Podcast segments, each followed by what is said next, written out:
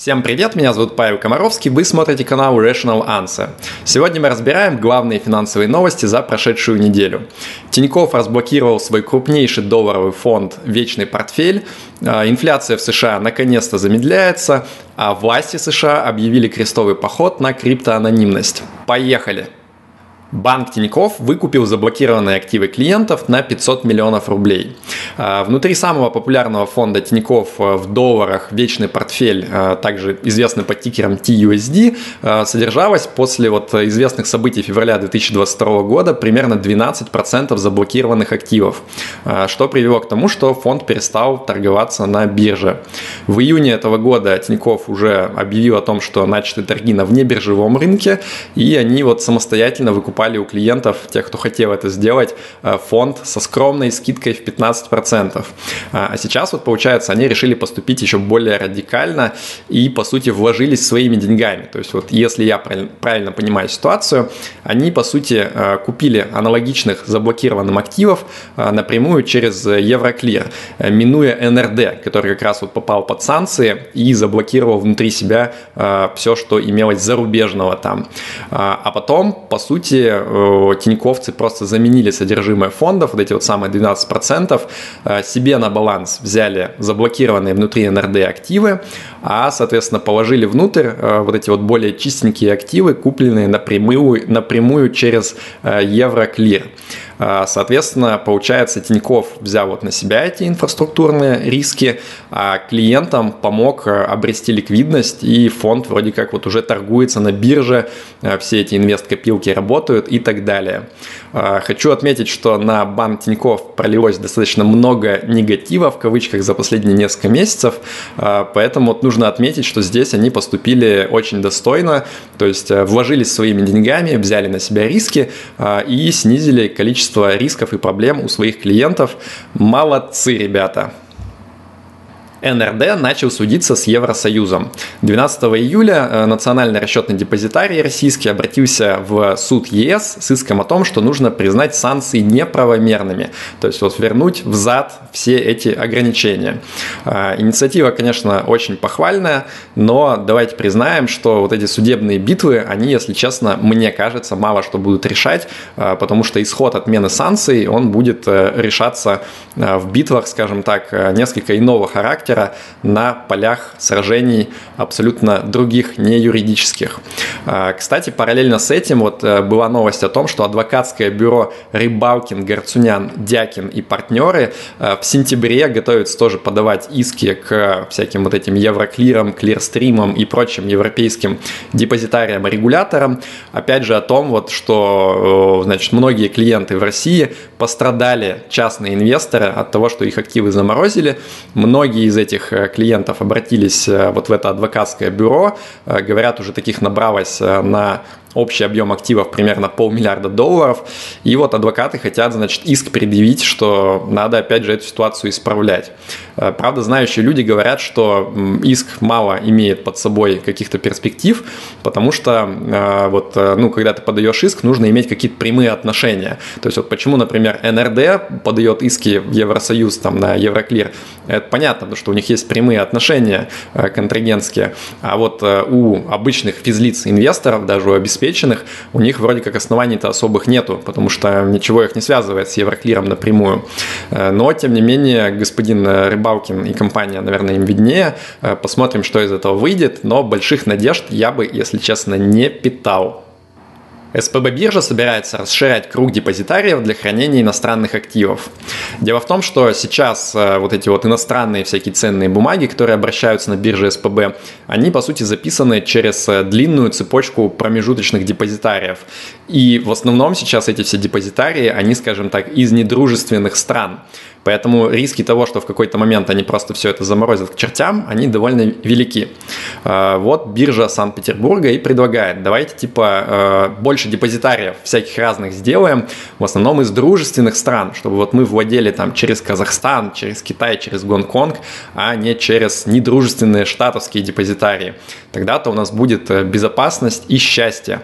А, инициатива похвальное, опять же, э, в правильном направлении думают. Единственный вопрос, а насколько зарубежные партнеры вообще захотят брать на себя риски вот этого взаимодействия с токсичной юрисдикцией, э, потому что есть еще такая штука, как вторичные санкции, и может теоретически прилететь за то, что вот э, тот же самый, там, не знаю, Казахстан или Гонконг помогает России немножко обходить санкции на владение разными иностранными активами. Тем не менее, посмотрим, чем все это кончится. Индийские банки опасаются присоединяться к российской альтернативе SWIFT. Собственно, новость прямое продолжение предыдущей. Есть вот такая система SPFS, которую продвигают российские банки. Система передачи финансовых сообщений. Она призвана собой заменить вражеский недружественный SWIFT. SWIFT вот уже отрубил половину банков всяких санкционных от себя. Того и гляди, другую половину тоже окончательно да, отрубит. Так что нужно иметь свою какую-то систему, которая будет позволять разные там юани, рубли, дирхамы и так так далее, перечислять туда-сюда. Так вот, э, индийские банки, они что-то не горят желанием подключаться к этой теме. Они как бы говорят, да, мы с вами в целом дружим, но вот если мы к этому подключимся, то, может быть, нам США скажет, а что это вы помогаете санкции обходить, ай-яй-яй, так нельзя. Поэтому мы пока немножко подождем, посмотрим, куда ветер будет дуть. Э, в общем, приходите позже. Намасте. ЦБ заморозил на полгода бумаги, зачисленные из иностранных депозитариев после 1 марта. А, после 24 февраля этого года а, возникла такая интересная коллизия, что вот многие ценные бумаги российские, а, они по идее должны примерно одинаково торговаться на зарубежных биржах, на российских, и цена обычно довольно-таки похожа. Но сейчас получается так, что многие ценные бумаги, они в России торгуются типа по нормальным ценам, по дорогим, а на Западе можно их вообще за бесценок купить, то есть они прям в разы дешевле стоят. А, и вот многие брокеры сейчас активно ходят, предлагают клиентам, а, давайте типа сделаем такой вот э, географический арбитраж, регуляторный, скажем так. Иностранцы, они вообще не уверены, что они за эти ценные бумаги что-то смогут получить. Ну, потому что там, с одной стороны, санкции западных партнеров всю инфраструктуру заморозили, да и Россия в целом не очень рада, что золотовалютные резервы ее заморозили, и вот в отместку она сейчас как бы показывает, что, ребята, мы вам тоже можем что-то не дать. Так вот, соответственно, иностранным держателям у них как бы профита особо от этих ценных бумаг нет. Они хотели бы хоть что-то получить э, и вообще забыть, как страшный сон, все эти инвестиции в Россию. Соответственно, можно у них, значит, вот э, дешево купить и перевести в российский депозитарий и продать уже как резидент РФ э, с гораздо большим профитом сразу в разы получить э, прибыль, э, которая Баффету и не снилась даже. Так вот, э, Центробанк говорит, что вы, конечно, молодцы, что всем таким занимаетесь, но вот вы, значит, это, должны во всяких рисках предупреждать клиентов, что может что-то пойти не так, можно деньги потерять. А, правда, как выяснилось, что самый большой риск э, в этой схеме, он как раз-таки исходит от ЦБ, что вот он каким-нибудь своим регуляторным постановлением э, сделает неудобным такую продажу или неприбыльной. И вот мы как раз это и увидели. То есть ЦБ сказал, что в целях сохранения, значит, инфраструктурной стабильности, э, рыночной неволатильности, давайте так, что вот все вот эти бумаги, которые вы после февраля, ну, точнее как, начиная с марта 2022 года накупили и превратили типа в российские. Вот давайте вы полгодика ничего с ними не будете делать. Пусть они полежат себе спокойно, а потом уже посмотрим, что мы будем, собственно, э, со всем этим делать. А, ну, понятно, зачем такая мера делается, да, вот мы все говорили в предыдущие выпуске о том, что э, грядет типа крах российского рынка, если всем одновременно разрешить все продавать. Так вот, ЦБ всеми силами старается этого не допустить. ЦБ говорит, что нет, давайте лучше полигонечку, потихонечку, одновременно мы разрешать никаким вот таким арбитражникам, спекулянтам ничего не будем, а, будем это делать понемножку, а, чтобы сохранить стабильность. Поэтому давайте смотреть дальше, чем все это будет э, вообще заканчиваться. Посмотрим, Иметь дело с анонимными финансовыми телеграм-каналами в России стало опасно.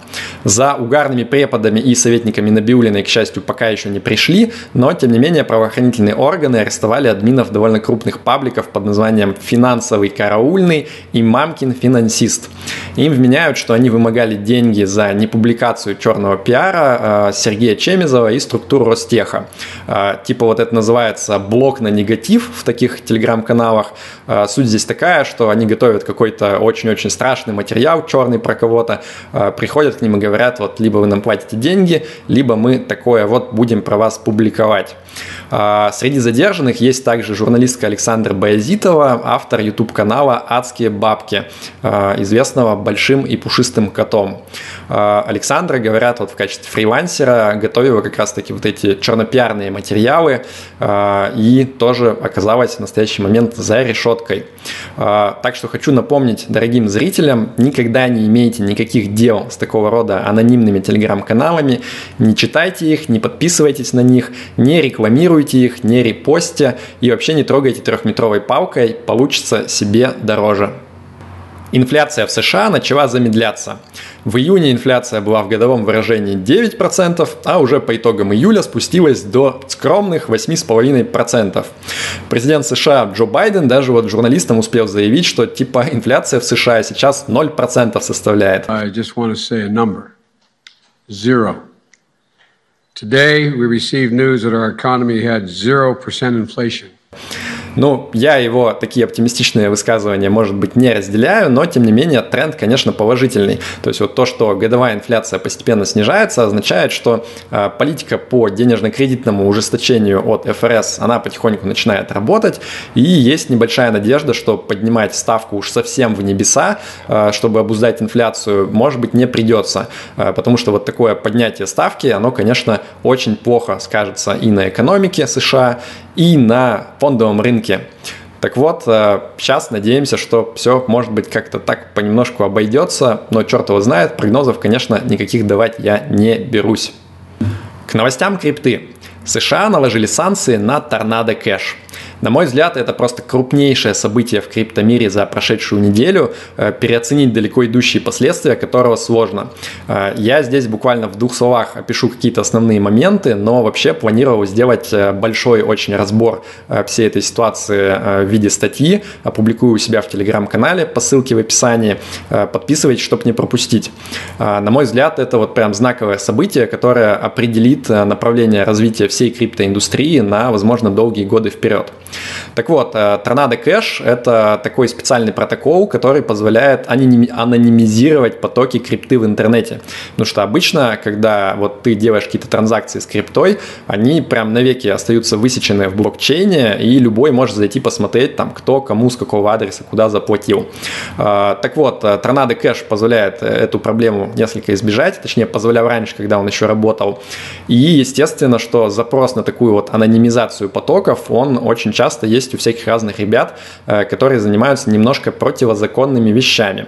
В частности, вот как раз США и сказали, что раз торнадо кэш использовали злобные северокорейские хакеры для того, чтобы отмывать свое преступное бабло, значит, нужно весь протокол внести в санкционный список SDN.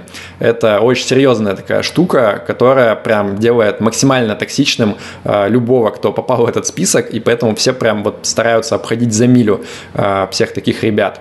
А вот чтобы США вносили прям протокол, то есть не просто там юрлицо какое-то или физлицо, а прям вот протокол э, крипто, э, протокол, это прям какая-то новая тема. Раньше вроде как такого не было, и сейчас пока никто не может понять вообще, как это будет работать, что это будет означать. Но реакция последовала достаточно быстро. Э, например, вот стейблкоин USDC, хорошо нам известный, он сразу же поспешил ряд кошельков заблокировать, которые связаны с Tornado Cash. Сумма там, конечно, не такая большая, около 75 тысяч долларов, но, опять же, как бы событие знаковое.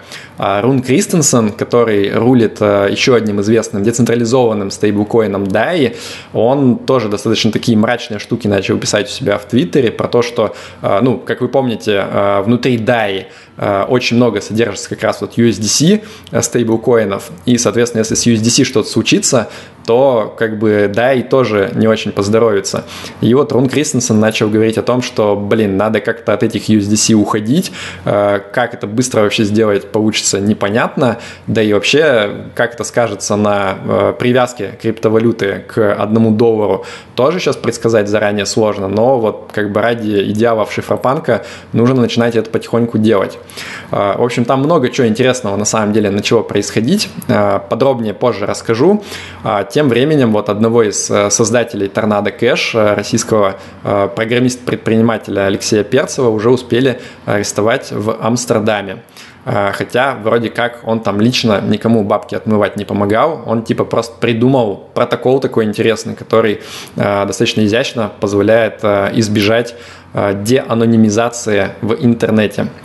В общем, будем следить за развитием этой ситуации очень пристально. Надеюсь, что никого невиновного не накажут в итоге, и все как-то закончится хорошо. BlackRock позволит своим институциональным клиентам торговать криптой в партнерстве с криптобиржей Coinbase.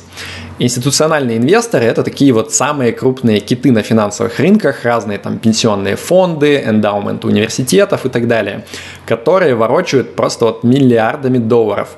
И они уже давно хотели бы поучаствовать в этой вашей крипто-вечеринке, но им что-то немножко страшненько и непонятно. Потому что вот э, можете ли вы представить какого-нибудь там седовласого главу техасского пенсионного фонда, который типа там на 100 миллионов баксов покупает биткоины и переводит э, на какой-нибудь холодный холодный аппаратный кошелек. Э, нет, это вообще абсолютно невозможно. Они так не думают. Они хотят вкладываться в крипту, ходлить ее через какие-то вот максимально им понятные механизмы, например, через крупные инвест-дома, с которыми они сотрудничают. И BlackRock здесь это, ну вот, хороший вариант, да, потому что они уже и так управляют 8 триллионами долларов разных активов, и понятно, что институционалы очень доверяют э, такого рода ребятам. Э, соответственно, вот ожидание такое, что рано или поздно все крупные инвестбанки, инвестдома и управляющие компании позволят своим клиентам надежно и удобно покупать крипту, и вот тогда-то все эти огромные бабки и ринутся на рынок крипты. И многие криптоны ожидают, что вот это там произойдет в течение ближайшего года-двух, и тогда рынки просто улетят в небеса, вот to the moon. А, не знаю, произойдет ли это именно так или нет, но э, сам тренд интересный, опять же, наблюдаем. На этом на сегодня все. Ждите свежий выпуск новостей через неделю. Подписывайтесь на YouTube канал, чтобы не пропустить его. И обязательно подписывайтесь на мой телеграм канал по ссылке в описании, потому что там выходит гораздо больше всяких классных и интересных материалов регулярно. Все, да пребудет с вами разум. Пока.